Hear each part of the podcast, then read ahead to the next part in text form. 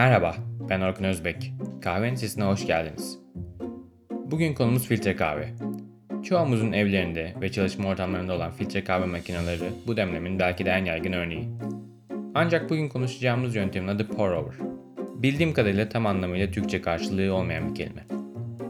Filtrenin üzerine yerleştirilmiş kahve çekirdeklerini, yukarıdan su dökülerek yapılan demlemenin detaylarını Kaan Yaren'le konuştuk. Türkiye Barista Şampiyonu Nisan Arcan'ın da ekibinde olan Kaan, büyük bir kahve sever. Aynı zamanda bir kahve girişimcisi. İki parçaya böldüğümüz sohbetimizin ilk parçası, pour over yönteminin detaylarını ve 60'ı kemeksi içeriyor. İyi dinlemeler. Merhaba Kaan. Merhaba. Bugün beraber e, filtre kahve demleme yöntemini konuşacağız. Hı hı. Konuşmamıza başlamadan önce e, kahve geçmeniz, geçmişinizi öğrenmek isterim açıkçası. Biraz bahseder misin? Ee, kahveyle geçmişim aslında barista yarışmalarıyla başladı benim ve, ve hala da oradan devam ediyor. Ee, ilk olarak e, Nisan'la 2015'te e, yarıştık. Ee, ve o zamandan beri e, yarışmaya devam ediyoruz. İşte bu yıla kadar yarışıyorduk. Bu yıl artık yarışmayı bıraktık herhalde. Öyle gözüküyor. Ee, bıraktık, der, bıraktık derken. Ee, Nisan en azından e, birazcık dinlenmek istedi. Ee, o yüzden bu sene yarışmayacak gibi. E, yine ben tabii hani oradaki bir, pek çok yarışmacı arkadaşım olduğu için yine orada olacağım ama e, aktif olarak yarışmayacağım en azından. E, bulaşık Yor- yıkamaktan bayağı yoruldum. Yorucu, bulaşık yıkamak. Evet. Yorucu bir iş sanırım yani. Ee, bilmiyorum ben hiç bulunmadım ama sen Kesinlikle çok yorucu bir iş. Ee, en az 2-3 tane büyük boy bavulla gidiliyor. Ee, içi tamamen e, işte bardak, çanak, demleme cihazı, e, kahve benzeri şeylerle dolu ve bunların her, tekrar bittikten sonra temizlenip paketlenip eve götürülmesi gerekiyor. Dolayısıyla çok zor ve yorucu bir iş. Hazırlığını saymıyorum bile. en son sanırım e, Boston'daki yarışmada e, Evet, Boston'daki yarışmada e, 17. olduk. E, şimdiye kadar alınmış en iyi, Türklerin aldığı en iyi dereceydi. E, bilmiyorum, umarım bizden daha iyi yapanlar, belki şampiyon olanlar çıkar. Türkiye'nin ilk 5'te alacağı zamanlar olacak mı sence? Yani Ee, tabii bu çok uzun bir konu ama e, kısaca. Umarım olacaktır E, ama bu çok fazla enerji ve maddi imkan gerektiren bir şey. Dolayısıyla büyük şirketlerin bu işe birazcık e, para ayırması gerekiyor. Ee, Şimdiye kadar yapan herkes, bütün şampiyonlar hep kendileri kendi imkanlarıyla oldular. Ee, Özkan Yetik de öyle, Pınar da öyle, Nisan da öyle. Hiçbirinin arkasında büyük bir şirket yoktu.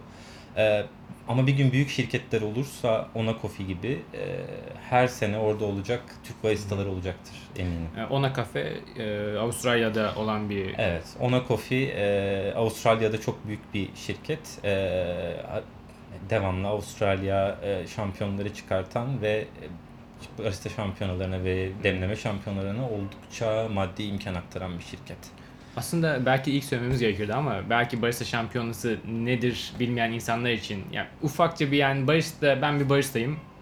Barista şampiyonasına katılmak istiyorum mesela. Ee, bir ne yapmalıyım veya şampiyonaya katıldığım zaman ne yapıyorum? Oradaki derecelendirme tam olarak ne e, Evet. nasıl çalışıyor? Basitçe anlatayım. Ee, barista şampiyonaları e, ilk olarak işte 90'ların sonunda 2000'lerin başında Kuzey Avrupa'da formülize edilmiş bir yarışma türü.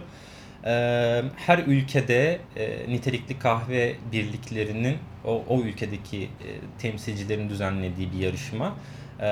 Bu yarış... Araya girebilir miyim? Tabii ki. Nitelikli kahve nedir?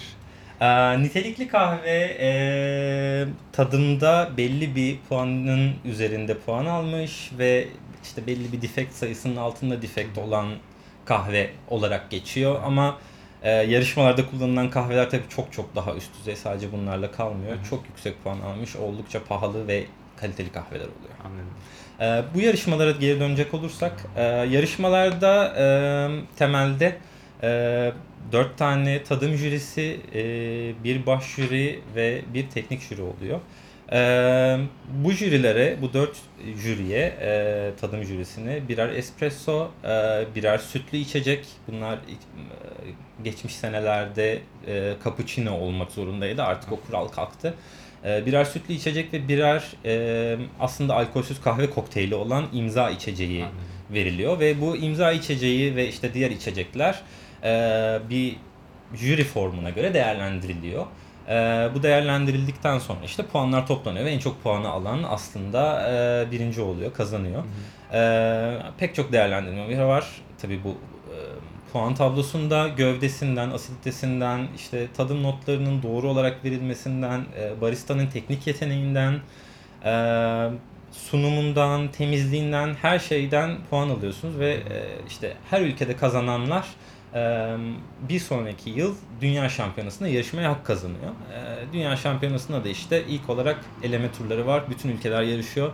Sonra ilk e, 16 çeyrek finale kalıyor. Sonra oradan da en sona kalan 6 kişi özür dilerim 15 kişi yarı finale kalıyor. Oradan da 6 kişi finale kalıyor ve işte ilk 6 finalde yarışıyor ve ödül alıyorlar. Aslında yani başlı başına bir konu dünya Evet. şampiyonası. Biz istersen konumuza geri dönelim. Tamam. E, bugün filtre kahve konuşacağız. E, örnek olarak bu herhangi bir kafeye giderseniz V60, e, Chemex gibi menüde büyük ihtimalle görmüşsünüzdür. Hı. En azından bir aşinalığınız vardır. E, bunlar aslında demleme yöntemleri. Yani e, farklı bir kahve çeşidi değil, herhangi bir demleme ekipmanının adı aslında V60 e, Chemex. Daha bir sürü farklı çeşit de var. Aslında detaylara girmeden önce teknik olarak şunu merak ediyorum. Nedir mesela örnek olarak? Ne hangi tadım notlarını alabilirsin? Ya aslında kahvenin orijinine göre ya şöyle bir teori var. Teoriyi yaratanın ismini unuttum açıkçası. Şu anda aklımda yok ama kahvenin içeriği tarlada oluşturulur ve ondan sonraki tüm işlemler sadece o tadı korumak içindir. E, o toprakta o toprağın o çekirdeği vermediği bir şeyi demlerken ya da kavururken ya da başka bir aşamada ona katamazsınız. Dolayısıyla aslında bu yöntemlerin, demleme yöntemlerinin hepsi eee, o kahvenin tadını en iyi ortaya çıkartmaya yarayan yöntemler. Eee, dolayısıyla aslında çok da bir eee, birbirinden farkları yok. Ama şöyle bir durum var. Eee, bazı yöntemler bu konuda daha verimli, daha kolay. O yüzden tercih ediyoruz. Ve eee, nasıl tadım notları alabiliriz? Mesela bir Brezilya kahvesi ise eee, daha fındıksı, eee, yemişimsi, biraz daha gövdeli bir kahve bekliyoruz mesela. İşte ne bileyim bir Etiyopya kahvesi ise biraz daha floral belki eee juicy dediğimiz meyvemsi diyebiliriz buna. Böyle bir kahve bekliyoruz. Ya da bir Panama kahvesinden daha çiçek kokuları, daha e, ya da bir Kolombiya'dan daha asidik bir şey bekliyoruz. Evet. Aslında bu tür şeyler almayı bekliyoruz kahvelerden. Benim de e, örnek olarak e, yanlış hatırlamıyorsam bir İtalyan kafede e, denediğim bir kahveden erik tadı gelmişti. E, Uganda yanlış hatırlamıyorsam kahvenin orijini e, çok farklı bir tecrübeydi onu içmek. E, Evet, evet. Ya iyi kahveler aslında bu tatların varlığından yokluğundan çok bu tatların o kahvenin içindeki yoğunluğuyla da ilişkilendirilebilir. Ee, temiz kahvelerde özellikle e, bu tatları bir kişinin alması, daha deneyimsiz damakların da alması mümkün. Doğru söylüyorsun. Ama şu noktayı önemli bir şekilde vurgulamak lazım. Yani bu tatlar şurup değil. Ee, kahvenin kendi Evet, içinden gelen e, tatlar. Evet. E, çünkü gerçekten mesela bir kahveciye gittiğinizde örnek veriyorum biz daha çok şey kültürü görüyoruz ya. İşte mocha, çikolatalı e, latte veya işte frambuazlı latte falan gibi ve onların hepsi gerçekten şurup yani. Evet, Tamamen espresso latte'nin üstüne atıyorum e, şurup konarak bu tarz farklı içecekler Evet, elde evet, ediliyor. E, Ancak filtre kahve yani V60, Chemex gibi yöntemlerle elde edilen şeylerde yine benzer şeyler yazan e, menüler görebiliyoruz. İşte meyvemsi tatlar, yok frambuaz falan filan yazıyor. Bunlar şurup değil. Net bir şekilde ortaya koyalım. E, konuya girmeden herkese aynı noktaya Evet, getirmek açısından evet, söyledim evet, bunu. evet. Ve e, konuya girelim. Yani benim ilk sorum şey, neden bu kadar çok demleme yöntemi var? Neden işte V60, Chemex ve ismini söyleyemediğimiz Japon özellikle e, kültüründen gelen e, Kalita var benim bildiğim. Evet, E, tarz- var. e, ya pek çok filtre metodu farklı. var. Aslında hepsi e, o ülkedeki kahve çekirdeklerinin koşullarıyla e, en iyi yöntemi çıkartmak için, e, en iyi sonucu elde etmek için uydurulmuş, ortaya çıkmış yöntemler. E, ve aslında çok da birbirinden farkları yok.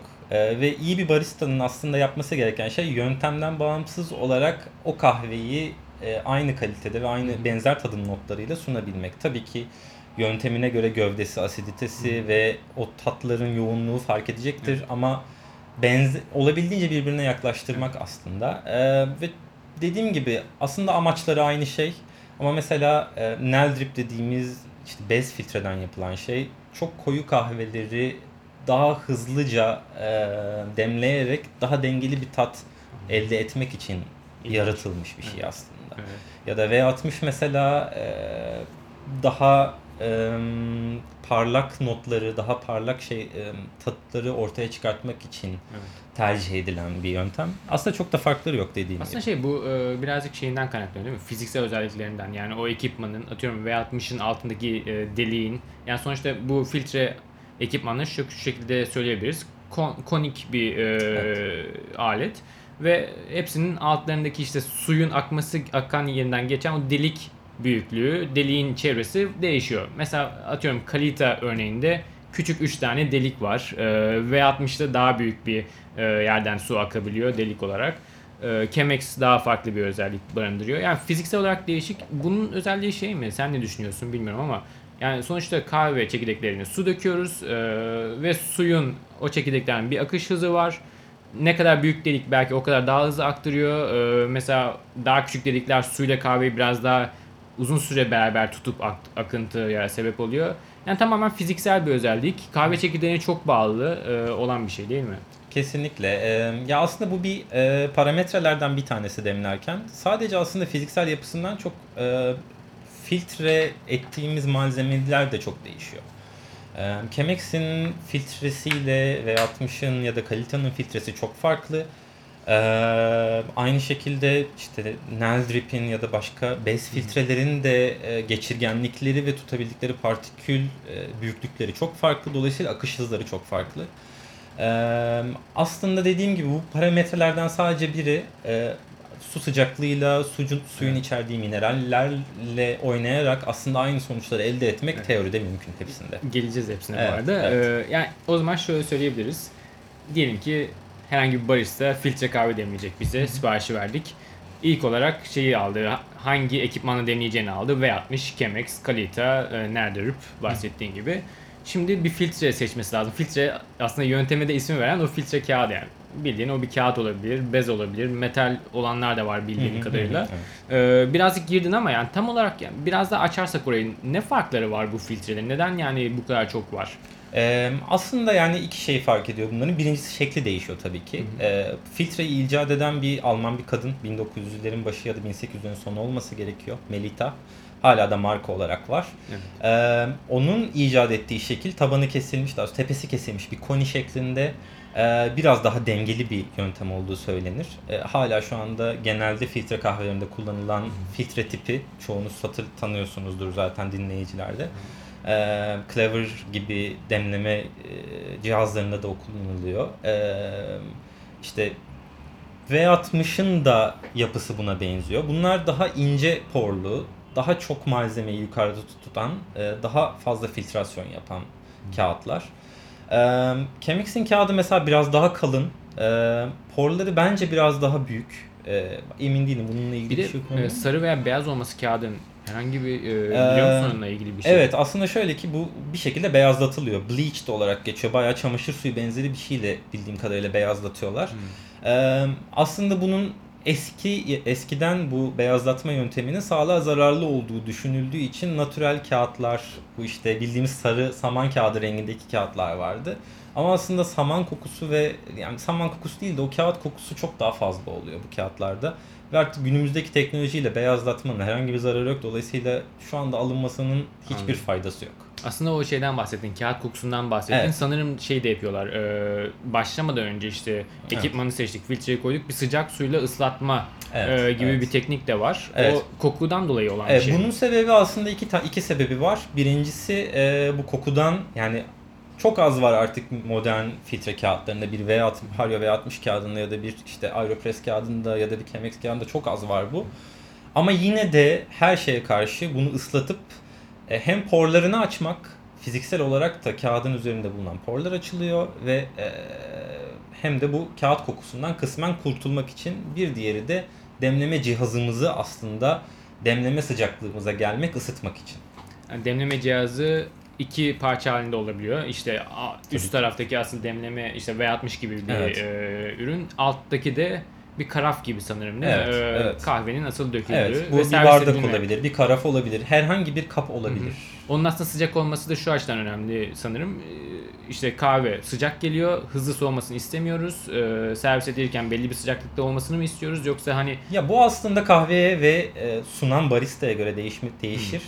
Ama ben pek çok kahveyi nispeten soğumuş olarak 60-65 derecelerde tercih ediyorum. Hatta belki daha da soğuk. Ee, ama bizim tabii Türk insanı birazcık daha sıcak seviyor. Çaydan gelen bir alışkanlık bu. Çünkü çay 100 derecede içilen bir şey. Ee, Türk insanı geldi soğuk olarak buluyor bunu. O yüzden hani bunu da ısıtmak isteyebiliyorlar. Bardaklarını ısıtmak isteyebiliyorlar Evet. o sıcaklığı korumak için. Ama bence bu olmamalı. Hani birazcık daha soğuk içmelerini soğuk tavsiye içince edebilirim. sanırım şey oluyor değil mi? Biraz daha böyle e, o aromalar biraz daha net bir şekilde anlaşılıyor. Çünkü sıcak çok sıcak bir içecekte ne yazık ki bütün aromaları alamıyorsunuz. Evet. Ee, o reseptörler dilin üstündeki reseptörlerle ilgili bir olay. Kesinlikle %100 bu. Ee, ama- Reseptörlerimiz iyi çalışamıyor yüksek sıcaklıkta. Birazcık daha ılık sıcaklıklar daha iyi. Tabii Aynen. ki soğuk buz gibi demiyorum ama ılık sıcaklıklar daha iyi. Aslında filtre kahve soğuk da e, yapanlar var sanırım. e, Aa, evet Japonlarda böyle bir şey var. Ee, Türkiye'de de yapılıyor. Bu cold brew'in yerine kullanılıyor aslında. Bence de daha mantıklı. Biraz daha yoğun demleyerek e, filtre kahveyi buzun üzerine demliyorsunuz. Ve aslında o buzun onu soğutmasını işte yaz günleri için birazcık daha ferahlatıcı bir içecek elde etmenizi tercih edebiliyorsunuz.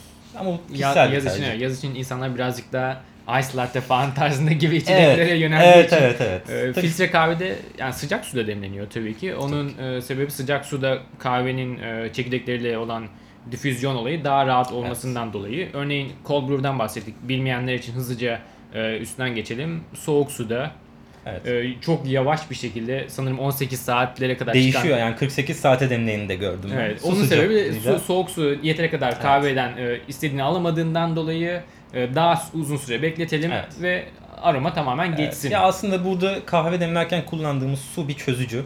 Ve bütün çözücülerin çözü, e, çözme yeteneği e, sıcaklıkla artıyor. E, eğer sıcaklığı arttırıyorsanız süreyi düşürmelisiniz. E, işte sıcaklık düşüyorsa süre uzamalı. Hatta bir de basınç da geliyorsa işin içine iyice düşebilir. Espresso'da olduğu gibi. Yani bugün bir filtre kahveyi 2,5-3 dakikada demliyorsanız bir Hario V60'ı e, bir espressoyu e, 25-30 saniye arasında demliyorsunuz. Çünkü için içine basınç da giriyor bu sefer. Kesinlikle. O zaman devam edelim. En son Tamam. e, filtreyi aldık, e, ekipmanımızın içine koyduk, seçtik Evet. filtremizi. Şimdi sıra geldi aslında olayın baş kahramanı kahve çekirdekleri. E, kahve çekirdeklerini öğütüp filtreye yerleştiriyoruz. E, bu çekirdeklerin kalınlığı, yani öğütme kalınlığının herhangi bir önemi var mı bu proseste? Ee, tabii ki çünkü öğütme kalınlığı inceldikçe aslında yüzey alanını artırıyoruz ve suyla kahvenin ee, bir araya geldiği yüzeyi arttırıyoruz. Ee, bunu çok fazla arttırırsak iki şey olabilir. Birincisi çok fazla yüzey olduğundan çok fazla kahve ee, kahve özütü suya geçer ve çok yüksek ee, demleme oranlarına ulaşırız. Bu sefer de kahveden istenmediğimiz acımtırak, tatlar ya da istenmeyen e, odunsu tatlar da suya geçebilir, içeceğimize geçebilir. İkincisi de e, bu filtrelerin porları bu çok ince kahve partiküllerinden tıkanıp iyice yavaşlatabilir. Dolayısıyla bunun dengesini iyi kurmamız gerekiyor. Eğer çok kalın öğütürsek çok hızlı akıp e, yeteri kadar maddeyi suya alamayabiliriz. Bu sefer çok düşük e, demleme e, yüzdelerine ineriz ve bu da çok ekşi, hoş olmayan düz tatlara yol açar. O yüzden bunun dengesini kurmak, doğru e, sürede e, demlemeyi bitirecek şekilde öğütmek çok önemli. Bu da yaklaşık sofra tuzu kalınlığı olarak e, belirtilir kaynaklarda ama bu kahveden kahveye değişecektir. Daha koyu bir kahveyi biraz daha kalın e, öğütmeyi ya da daha açık kavrulmuş bir kahveyi biraz daha ince öğütmeyi tercih edebiliriz tabii ki. Aslında tam konu olmasa da e, bu öğütücüleri de konuşmak gerekir sanki birazcık. E, örneğin piyasada fiyat olarak da çok uygun fiyatlara satılan e, bıçak öğütücüleri. E, ne fark var bıçak öğütücünün bıçak olması veya değirmen e, olarak satılmasının ne farkı var? Ee, ya şöyle ki kahveleri öğütürken aslında kahveleri e, iki şekilde öğütüyoruz. Ya bıçak değirmenlerle parçalayarak öğütüyoruz. Ee, ya da e, diğer konik ya da disk şeklindeki değirmenlerle e, küçük küçük e, parçalara ayırarak aslında e, daha düzgün keserek öğütüyoruz. E, bıçak değirmenlerde tamamen belli bir süreyle çok yüksek devirde çalışan bir blender gibi düşünmek lazım. E, öğüttükleri şekil tamamen rastgele, ince uzun dikdörtgenler prizması şeklinde, konik şekiller, küreler her şey olabilir. Çok büyük parçalar, çok küçük parçalar olabilir. Ee, dolayısıyla bu küçük parçalar çok fazla demlenecek. Büyük parçalar ise yeterince demlenmeyecek ve sonuçta elde ettiğimiz kahvede e, hem acı hem ekşi tatlar bir arada olacak. Hiç hoş, hoş bir e, sonuç Evet. elde etmeyeceğiz ama e, özellikle kaliteli ve düzgün bir e, bıçaklı bir değirmenle yani bıçaklı demeyelim bunu aslında İngilizcesi burr diye geçiyor ve bir Türkçesini ben bilmiyorum yani bil- bilinen bir şey de değil tam bir karşılığı da yok bunun. Ee, iyi börlere sahip bir değirmense çok birbirine yakın partikül boyutlarında ve hatta partiküllerin şekli bile birbirine yakın şekilde öğütebiliyor. Bu bile önemli. Ee, eşit olmasından çok hem dikdörtgen hem e, küre şeklinde bir partikül şekillerinin aynı anda olmasındansa hepsinin küre şeklinde olması en ideali.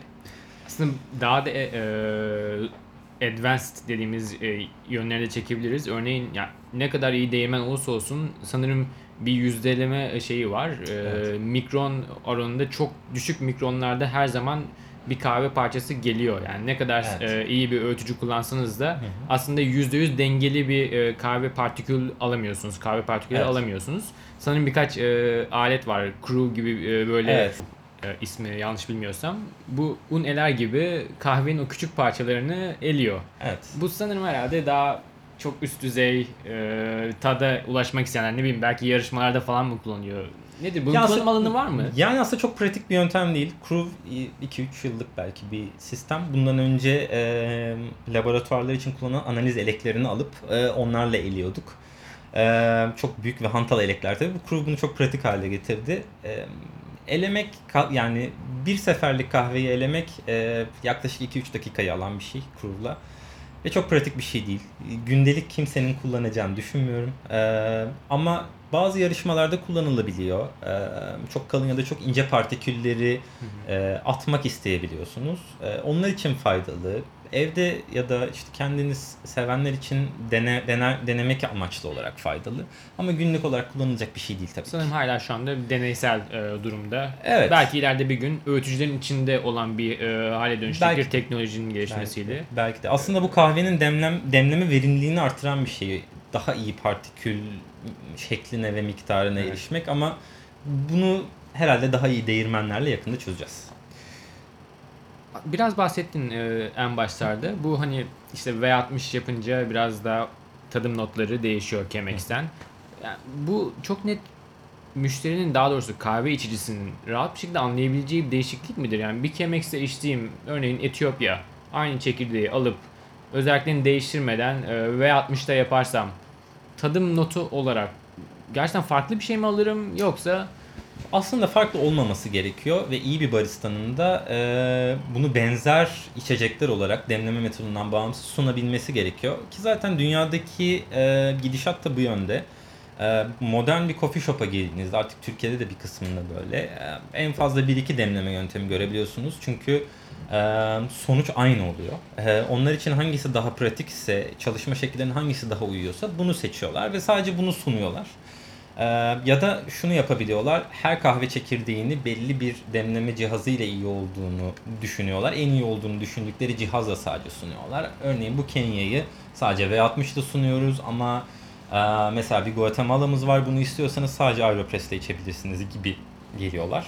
Aeropress dedin onu bir açabilir misin? Nedir tam olarak? Ee, Aeropress'te Alan Adler isimli bir Amerikalı mucidin e, icat ettiği dünyanın herhalde en popüler e, tek kişilik kahve demleme cihazı.